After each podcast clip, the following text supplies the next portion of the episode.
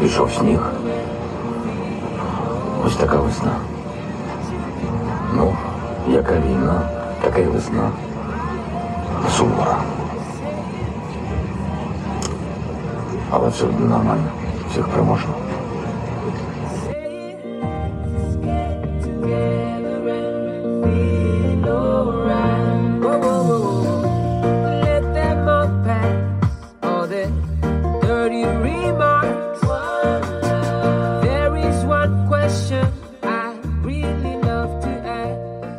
Ukraine. Get him. You see Ukraine over there? Apparently, they don't play in Ukraine. They got farmers out there. They'll confront you with a shovel. They don't care. They'll bust you in the head with a shovel. You come to their country.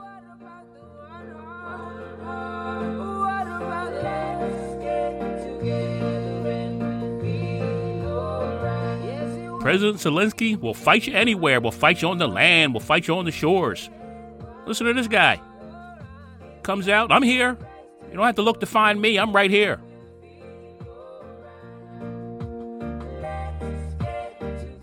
I don't know if Putin made a mistake or not, but I sure hope he did. Let's get together to fight this. Let's listen. Let's listen. Let's get together to fight this whole. Let's listen Bob. Listen, preach, Bob, preach. There will be no, no, no. On those whose chances grow thinner. There ain't no hiding place from the Father of creation. Say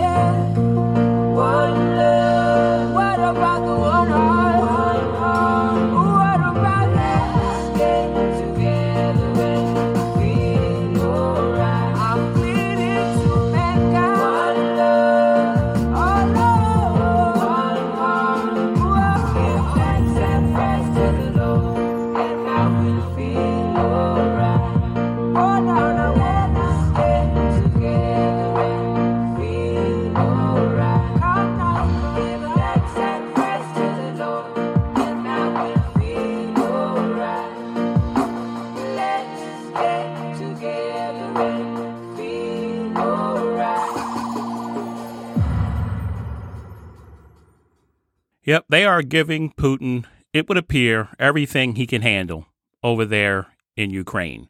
And I remain hopefully optimistic, hopefully optimistic that what the media is reporting is accurate and the Russian army is struggling. And I had some things to say about the Russian army. Maybe I'll get to it, maybe I won't. But just briefly, did they know what they were going to do? Were they sold a bill of goods by Putin? I don't know. And should we be as angry at the Russian army and the Russian people for that matter? I don't know. But in any case, the Ukrainians are giving them all they can handle. Did you see that one clip of the Russian soldier in the city? He went into the city apparently to give some terms and he was armed. The people weren't. The people in Ukraine, the Ukraine citizens, they weren't armed with anything but foul language.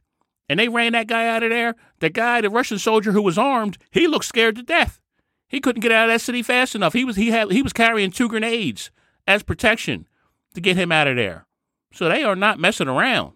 But the invasion continues, and I guess I should be sure to call it an invasion and not a war. Call it the Ukrainian Russian war, the Russian Ukrainian war. But it's it's an invasion. In a war, you think, well, there were two sides, they had disagreements and they went to war over it, but that wasn't the case. It was just a flat out invasion by Russia. Ukraine wasn't threatening Russia in any way. It was just an invasion. So we should call it that, not a war so much. I know it's semantics, but still. So Putin recently, it's March 8th, by the way, 2022. Putin recently has put out his list of demands, quote unquote, what he wants in order to stop the invasion. Let's see here. They include Ukraine must recognize Crimea as Russian. That's that little peninsula that Russia took back in 2014, I think it was, part of Ukraine. Russia took it just because they wanted it. Number two, Ukraine must recognize Russian controlled separatist region as independent. Number three, Ukraine must change its constitution to formally renounce its ambitions to join NATO and the EU. So that's what Vladimir Putin is saying. The demands Ukraine, you must meet in order for me to stop this invasion. Zelensky, the president of Ukraine, says, We ain't doing none of that. We ain't doing none of that. So we'll see how that all plays out. And people say, well, Putin has backed off of demands. He's come down. Before it was total capitulation. He wanted total capitulation and surrender. And Zelensky had to go in order for him to not invade or stop the invasion. So they're saying that Putin is giving some on his side. You know how I feel about that. I have said from the beginning Putin is not negotiating. I gave you my diehard analogy. The longer things go on, the more my diehard analogy holds up. I'm going to pat myself on the back. My diehard analogy holds up perfectly. Putin is not negotiating. He's not bargaining because he doesn't have anything that he really is interested in other than Ukraine. He wants Ukraine. So any other negotiations, any other bargaining, it's just pretend in order to buy him time to continue to take more and more pieces of that country. There is no real negotiating going on. Just like when the criminals seized Nakatomi Towers, Nakatomi Plaza, whatever the heck it was in the movie Die Hard, and everybody thought they were terrorists looking to negotiate. But what did the woman call them? You're just common criminals. You're just common criminals. That's what Putin is. He's just a, a common criminal looking to steal a country. He's not negotiating. And Zelensky, to his credit, says Ukraine ain't negotiating. You know, I might have to go to Ukraine when this is all over. I might have to visit Ukraine, meet these people. I tell you, apparently Zelensky has had three assassination attempts. You know, he came out the other day, I was yesterday, came out of where he was, which is in essence letting everyone know where he is when he comes out onto the street. Says, "Hey, here I am. I'm not hiding. I'm right here." Woo! I'll tell you what. I don't know if I'd do that. And in the beginning of the invasion, he was offered a chance to get out of the country. They say, hey, let's, let's get you out of the country, keep you safe. And his quote was, I don't need a ride, I need ammo. Give me ammo. Give me ammo. Let's fight. Hmm. I have to say, it kind of reminds me of some politicians in this country who love to do commercials holding their guns and they love to talk tough. But when the poop hits the fan, I have a feeling some of them would be on the first plane out. So Zelensky certainly does appear to be putting his money where his mouth is. He said, every man old enough to fight, stay and fight. I'm not leaving. You shouldn't leave either. So give him credit for that. He's putting his money where his mouth is, putting his mouth where his body, well, you know what I mean. He's backing it up. He's backing up his words. He tell, he's telling you stay and fight, but he's staying and fighting also. He's willing to fight also. Give the guy a lot of credit. A lot of credit. But as I say, I don't know how this is all going to play out. I don't want to paint too optimistic a picture. I don't think anyone should paint too optimistic a picture, particularly in the media. I worry it will put more civilian lives at risk, either because Putin sees it as a challenge to take the cities faster, meaning more indiscriminate bombing. You know, I mean, we'd all love to see Putin get his butt handed to him. That would just be incredible. But I don't know whether or not Putin's strategy is to win a war of attrition, to continue taking small parts of the country, cutting people off from supplies, cutting people off from electricity, from food and water, and winning a war of attrition. So while in the media they keep talking about, oh, uh, Putin should have taken Kiev in two days and three days. Here we are at 12 days, at 13 days. I, I don't know. I don't know if they should be doing so much of that. I don't want anyone pushing Putin, the madman, to try and move faster. I don't want anyone egging Putin on to try and move faster. I don't think that's a good idea. Credit where credit is due to Ukrainian people, to the Ukrainian military, to Zelensky. Credit to them for fighting hard. But let's be careful. Let's not give Putin a reason to use more cluster bombs, which is a terroristic weapon. No and ifs or buts about it. Using cluster bombs on civilians is terrorism. Let's not give Putin a reason to try out some tactical nukes, nuclear weapons that aren't like the most powerful nuclear weapons, the more tactical nuclear weapons. Less fallout, less messy. Let's not give him a reason to try and use those. Now, should there be a no fly zone? That's the big question. Should there be a no fly zone? Zelensky would like to have a no fly zone. Would it save lives? No question. No question.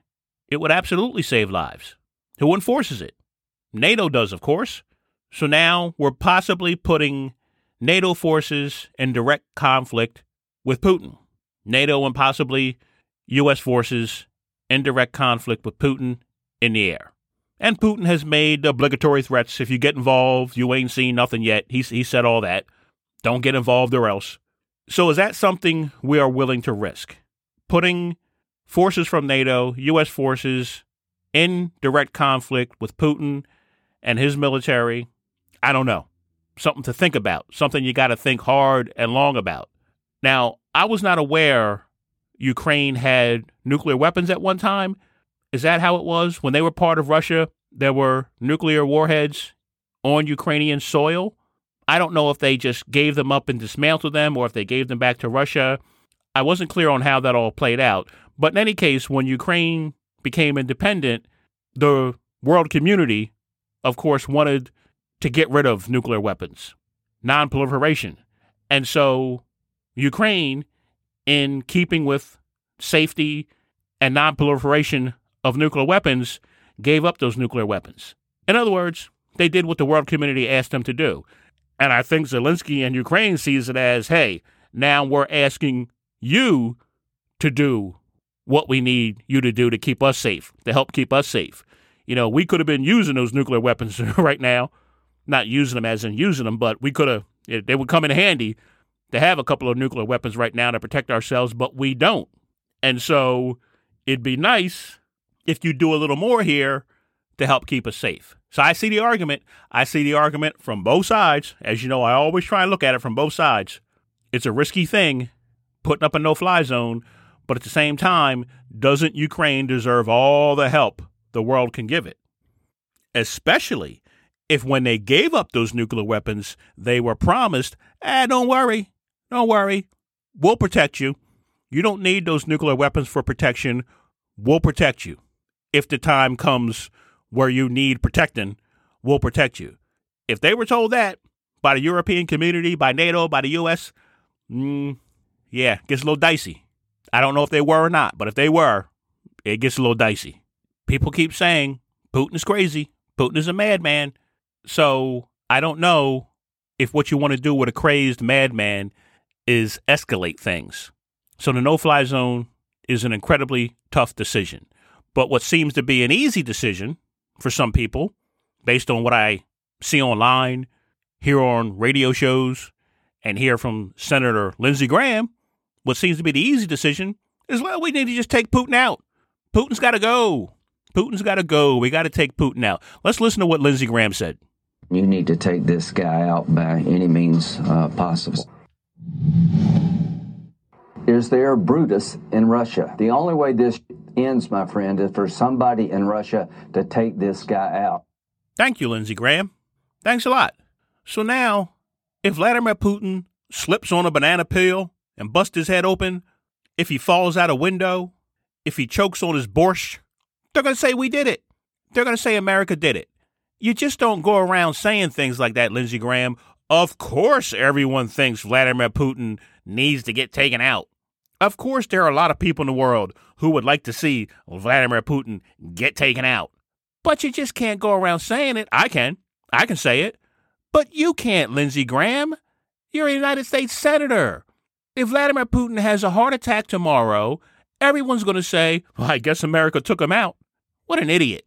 And everyone says the obvious reason also why you have to worry about Vladimir Putin just being taken out, and that's is who takes his place, who steps up to take his place. Could be someone worse. That's the obvious answer to why that might not be the best course of action. But I have another one, another answer. And I don't know if anyone has said this yet. You know, sometimes you think you have an original thought because you haven't heard it, and then maybe someone else said it. But I truly haven't heard anyone come up with a suggestion that you just can't take Putin out because what if he has a built in dead man switch so to speak. You follow what I'm saying? If history has taught us anything, it should have taught us that evil men tend to surround themselves with other evil men, other crazy, maniacal, want to take over the world, evil men. So, how do we know that Vladimir Putin does not have an agreement with someone around him, someone loyal to him? Hey, if anything happens to me, anything happens to me, launch the missiles, launch the nuclear missiles. If anything happens, all it takes is one, one rogue nuclear submarine, one rogue missile silo, and you've started Armageddon. So we don't know if someone around Putin is just waiting for the go ahead if Putin appears to be losing his grip on power or if he's quote unquote taken out. You think about that guy Lavrov? Is that his name? Who's he? Foreign minister or something? Lavrov? You take a look at that guy. That guy just looks like he's murdered a prostitute or two in his day. Come on now. Come on. So that's my big concern. Evil men surrounded by other evil men, no telling what they'll do on the way out the door. Whether it's, again, being taken out or being removed from power. To me, that's a madman's way of thinking. And like I say, you keep calling Putin a madman, you better start thinking and treating him like a madman and think about that consideration. Lindsey Graham. This problem may take just a little more intellectual consideration than, hey, why don't we just kill him? So then, are we right back where we started? What do we do? Will sanctions on Putin and those loyal to him have any real effect on how he plays his hand going forward? Let's listen to this clip from the Washington Post on March 2nd. The sanctions on Russia explained. We will limit Russia's ability to do business in dollars, euros, pounds, and yen. The sanctions against the Central Bank of Russia, which were enacted on Monday morning, um, are probably the single largest sanctions action in modern history. The Central Bank of Russia has about $630 billion of assets, and at the stroke of a pen, the United States, Europe, and other G7 allies um, immobilized those assets. They made them impossible, really, for the Russian government to deploy them to stabilize the ruble. Uh, so sanctions have escalated dramatically in just um, about eight days, and the consequences on Russia's um, economy are already um, quite stunning. You know, the ruble is, has really collapsed. Um, we've also seen really manifestations at the micro level of the beginnings of bank runs, financial panic, ATM lines um, around the street, um, Russians uh, really seeking to do whatever they possibly can uh, to uh, get their hands on foreign currency, and banks really running out of that currency. The writing, I think, is on the wall. I think this is going to be a mammoth financial crisis in Russia, um, really only paralleled by the financial crisis in the 90s that brought Putin to power originally. The one weapon that Russia potentially could wield that would have an effect on global markets and the West would be to cut off oil and gas sales. Um, so that is definitely something that um, we should be looking out for. The thing I would say, though, is that cutting off oil and gas sales would be just as bad, if not worse, for Russia than it would be for the West. These sanctions are not just affecting the man in the street, they're affecting everyone. Um, when you are living in Russia and your currency is tanking, um, no matter who you are, you're going to be affected by these sanctions. So, in that clip, you see long lines of people at ATMs in Russia trying to get their money out because they fear Putin will shut down the banks. You see people in the streets protesting against Putin and the war. It's fair to say the invasion is not very popular in Russia to begin with and will only get less popular as people in Russia feel the effects of the sanctions. Now, is that enough? Is that enough? Is the pressure that Putin will feel from his own people enough to make him change course? What about the SWIFT banking system? What the heck is that? Let's listen something called the SWIFT system, which is an important part of making payments across borders, has been suggested as something that should be essentially turned off for Russia as a way to impose financial pain for the country. But as of right now, Russia has not been cut off from SWIFT. People are wondering if you want to impose as much financial pain on Russia as possible, why didn't they get banned from SWIFT? So we'll explain what SWIFT is and why Russia may not have been cut off from it. Let's start with what SWIFT is. SWIFT stands for Society for Worldwide Interbank Financial Telecommunication. It is headquartered in Belgium and was conceived in 1973 by 239 banks from 15 different countries around the world to specifically address communications about cross border payments. The SWIFT system does not actually transfer funds, but rather it transfers messages between financial institutions about where the funds are being transferred. Why is that so important? It really comes down to just keeping track of payments. The information about the funds being transferred helps the sending institution tell the receiving institution what account the money is supposed to end up in. And if you are processing hundreds or even thousands of international payments per day, making this as easy as possible is better for a global economy to function smoothly and efficiently. All right, all right, all right. Thanks, dude. I mean, I think it's a way for countries to keep track of money moving around. I mean, j- just say that, man. Good grief. So why hasn't Russia been totally banned? He goes on to say cutting Russia off means money doesn't move into or out of Russia. That affects, or at least the, the messages, not the actual money, but the messages of how the money moves, as he explained, doesn't move in and out of Russia. So cutting Russia off means it will affect the export of wheat and energy. How do you sell wheat and energy out of Russia and Ukraine for that matter? if you're cut off from banking. And we're already seeing the effect on energy prices without cutting them off from, from SWIFT. I don't think they've been completely cut off or cut off at all from SWIFT. I'm not 100% sure. Up to date, up to date, things change so quickly. I can't keep track of everything. But as of right now, March 8th, I don't think they've been completely cut off from the SWIFT banking system. So again, it's not an easy decision because what affects Russia affects everybody. So the next thing that you keep hearing about is the Nord Stream 2 pipeline. What the heck is the Nord Stream 2 pipeline? Well, the Nord Stream 2 pipeline is a pipeline built under the Baltic Sea directly from Russia to Germany. It's a pipeline that was built to carry natural gas directly from Russia straight to Germany. Construction on the pipeline started back in 2019 the construction is complete. The natural gas is ready to flow, but Germany has halted giving approval for the pipeline ever since Russian troops entered eastern Ukraine. So no natural gas is flowing through the pipeline as of yet. That's important to know because I wasn't clear on that. I learned that.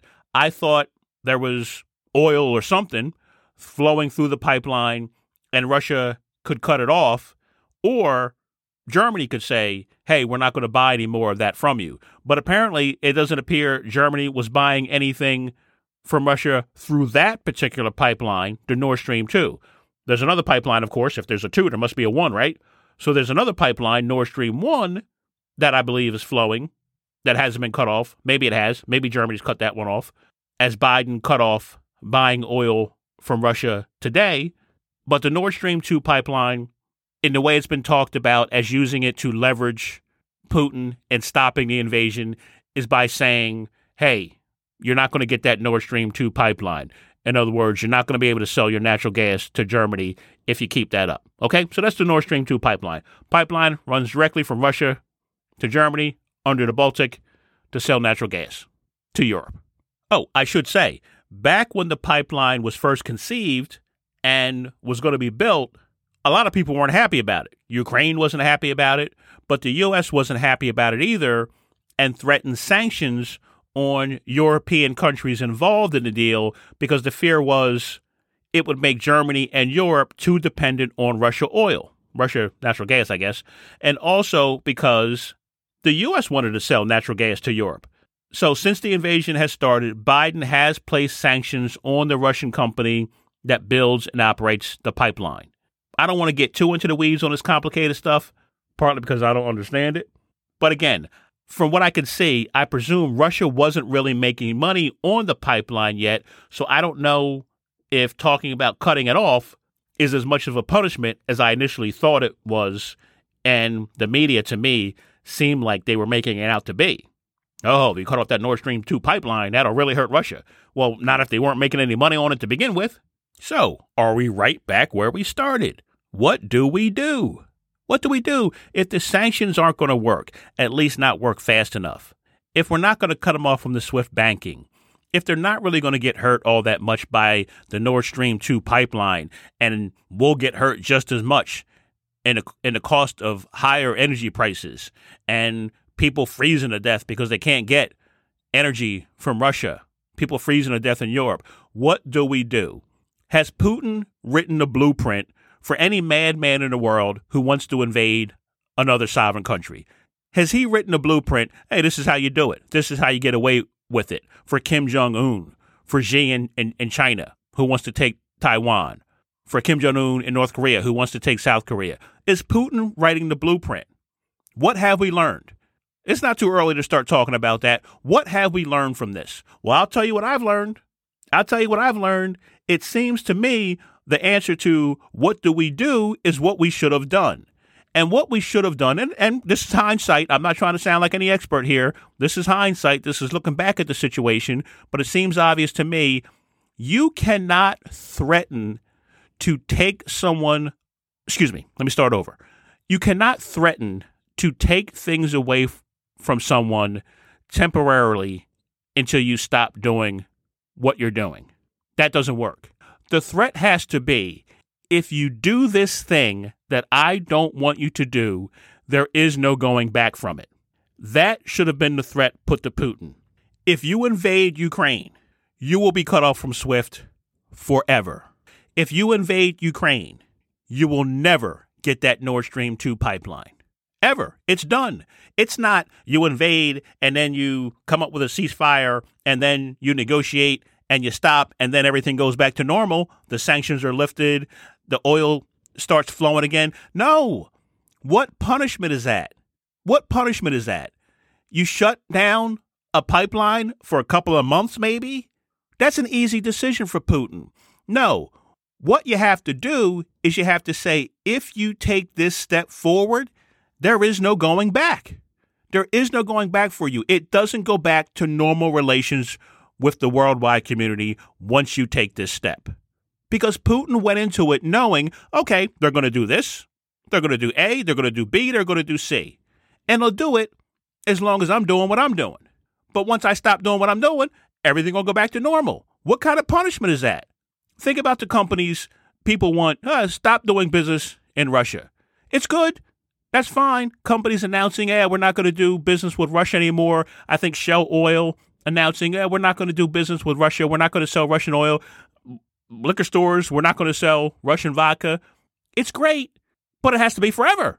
It can't be until you stop doing what you're doing. It has to be forever. That has to be the understanding. It has to be forever. You cannot put this psychopath in a timeout.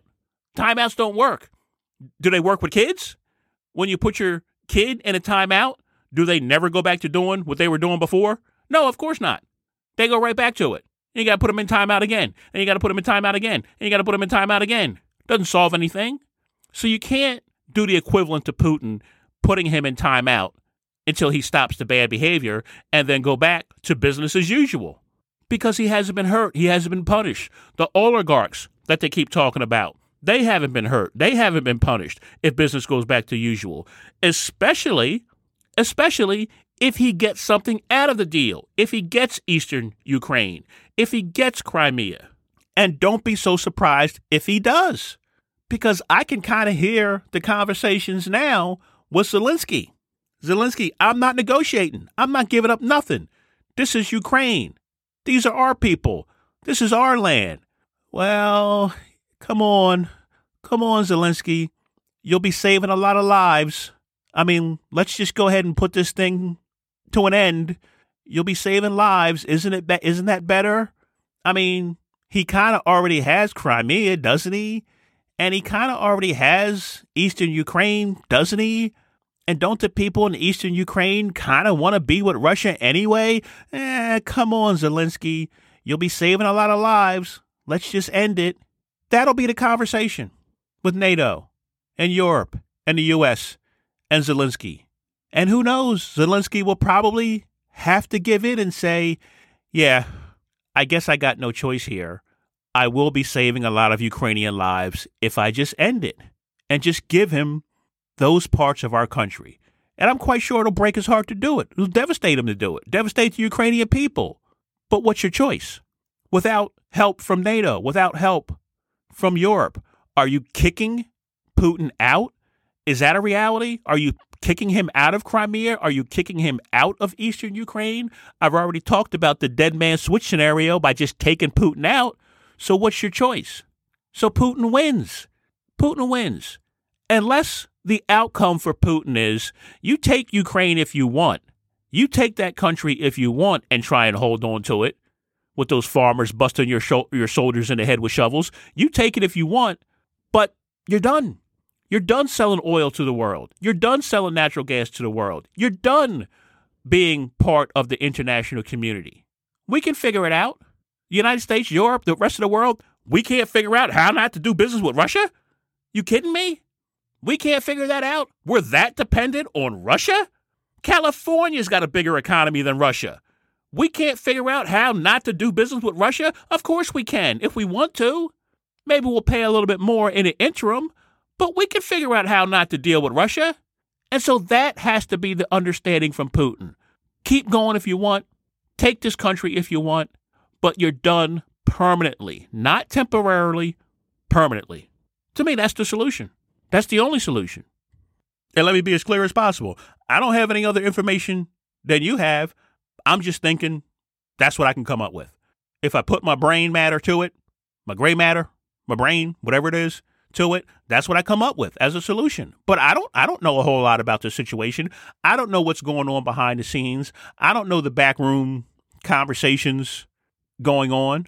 Oh, and by the way, I should say thank you to people on Twitter who responded to what I just thought was just a kind of a throwaway question I wasn't really expecting a response to, but man, did I get a response on Twitter when I asked about the whole people sharing uh, messages via restaurant reviews in Ukraine. I think it was either the AP or Reuters put up a headline about that, and I said, "Boy, I don't understand what they're talking about there." And I just got a flood, and I do mean a flood of responses from people saying this is what it means. People are going into restaurant reviews and getting information out that way because they can't get it out normal channels. Putin has cut off their communication with the rest of the world. And so they go into restaurant review websites and they type in, hey, this is what's going on here in Ukraine. So thank you to the flood of people who answered that question for me. I put it out on Twitter sometime last week. As of yesterday, I was still getting answers to that question. So thank you. I got it. Thank you. But it does once again put things into perspective, things that we take for granted. And I've heard people calling into radio shows. It's amazing. But I've heard people calling into radio shows asking the question, why should we care about what's going on over there? Asking the host of the show, why are you talking about Ukraine so much? But again, people need to listen, get that perspective. If you talk about freedom so much, listen to what it feels like when you're really not free and you'll understand why it matters. And I don't want to beat up on anybody here. And I've purposely not really talked about the GOP and Putin and Russia and Trump and Putin and Russia and Tucker Carlson and Putin and Russia. I know people want to hammer away at that, but I just don't want to spend a whole lot of time on it because it's just so basically obvious to me. I'll just say this in two seconds. It has nothing to do with Russia and Putin and the GOP and Tucker Carlson and Putin and Russia. It has to do with the fact that some people, some people on the right, some politicians, some media personalities on the right, I've said this before, they have a very limited playlist.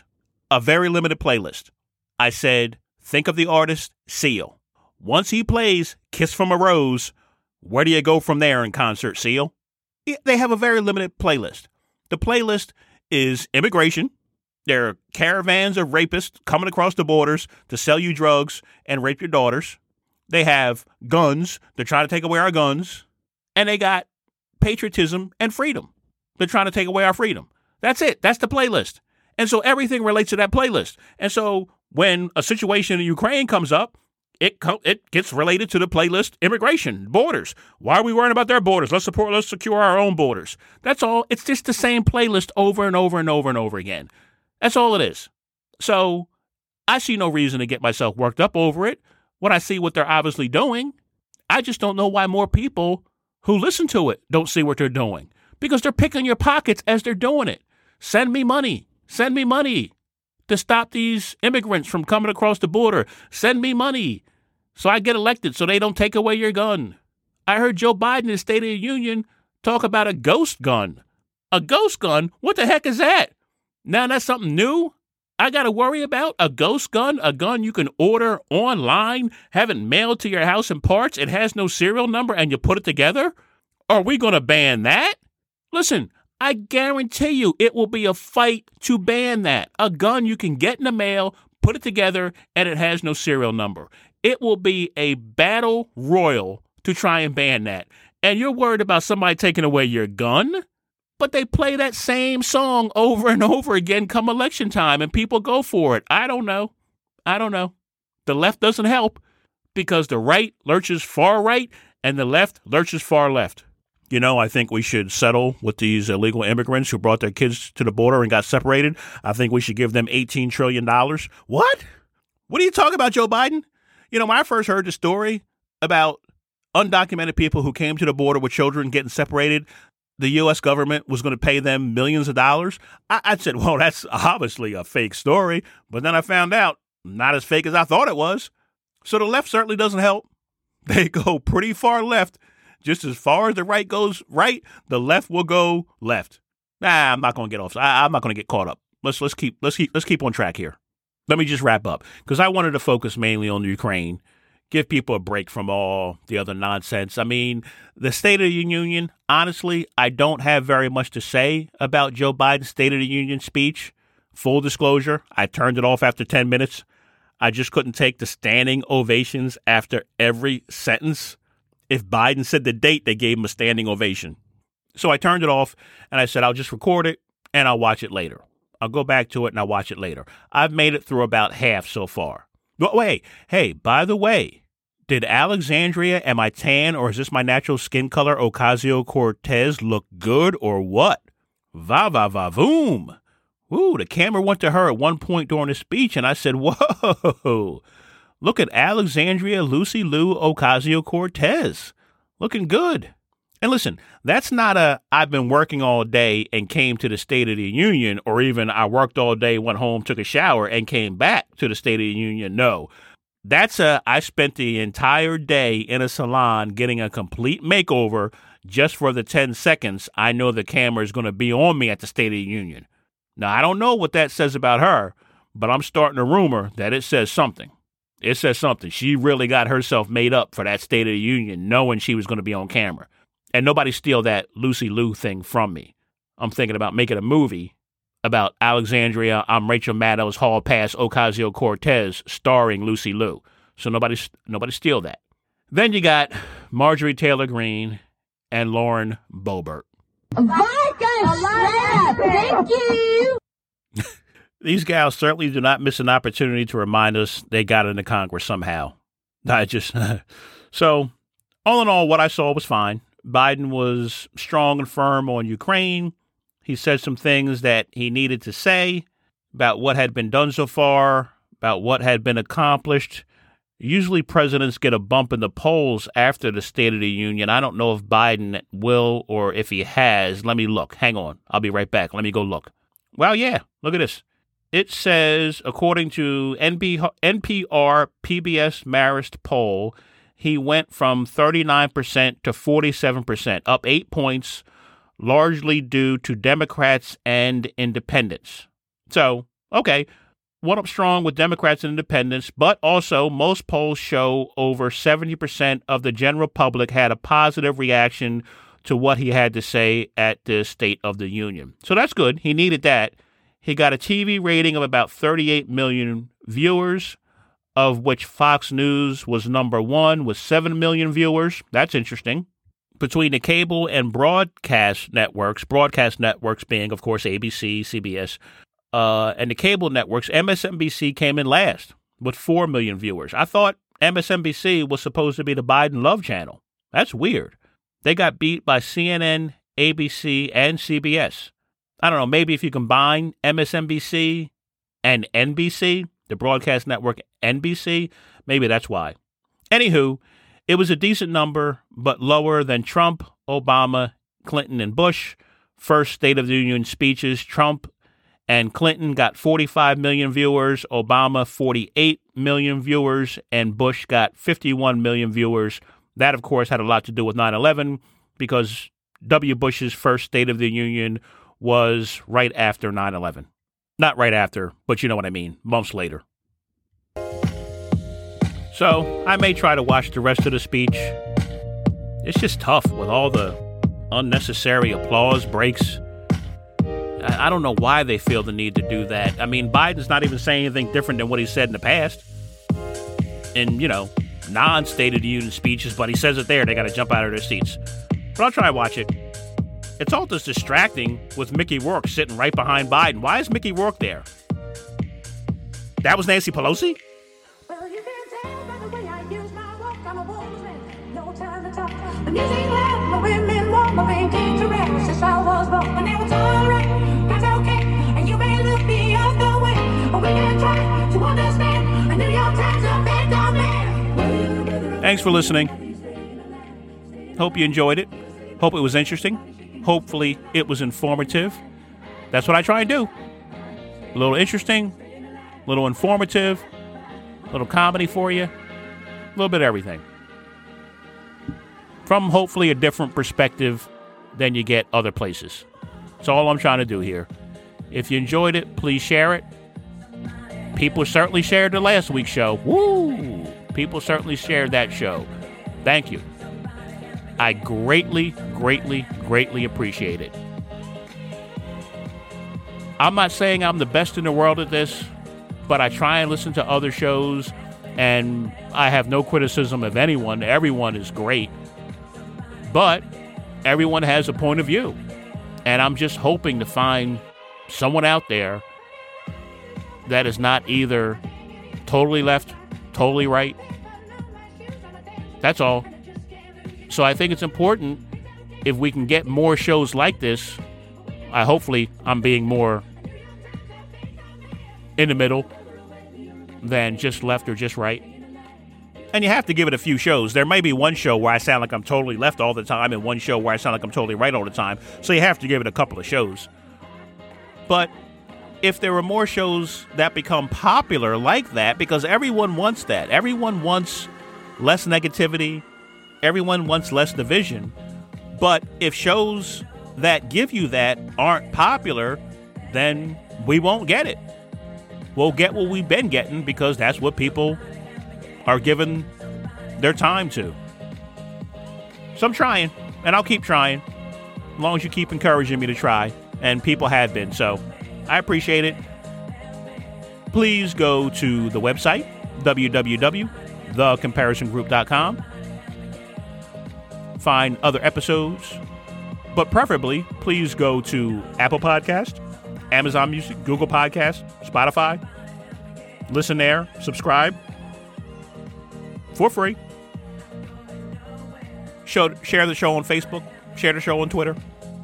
Follow me on Twitter at comparison underscore show. At comparison underscore show. Leave me your comments. Tell me what you agree with, what you disagree with. I'll answer it. I'll answer it. I swear I will. See you next time.